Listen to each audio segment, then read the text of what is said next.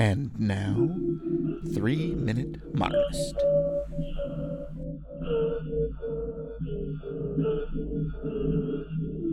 For a long, long time, I've considered Chris Burden's Metropolis 2 to be the most absolutely joyous, cynical piece of art ever made.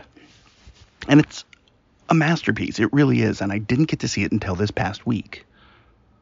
And looking at it up close, it's so beautiful in its simplicity, in its complexity, and in its just fun. The idea is this it is a roughly 100 ish square foot, 8, 9 feet tall Hot Wheels track. But interlaced with it is model trains. And when it's going, it's loud. And the cars go up this ramp and they come down and they gravity fed all the way through this little race course. And there are 1,800 different cars, each handcrafted, hand painted.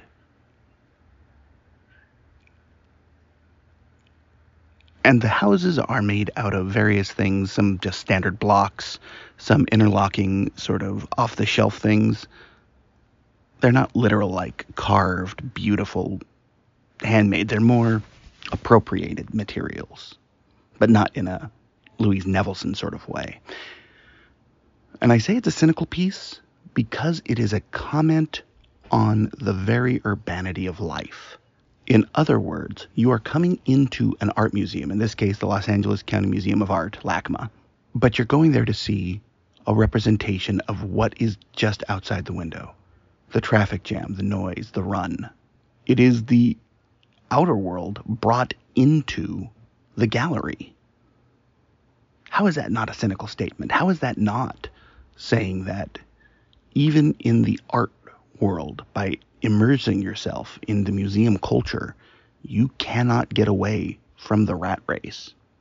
I think Chris Burden was saying two very, very important things. One, that there is joy to be had in that rat race.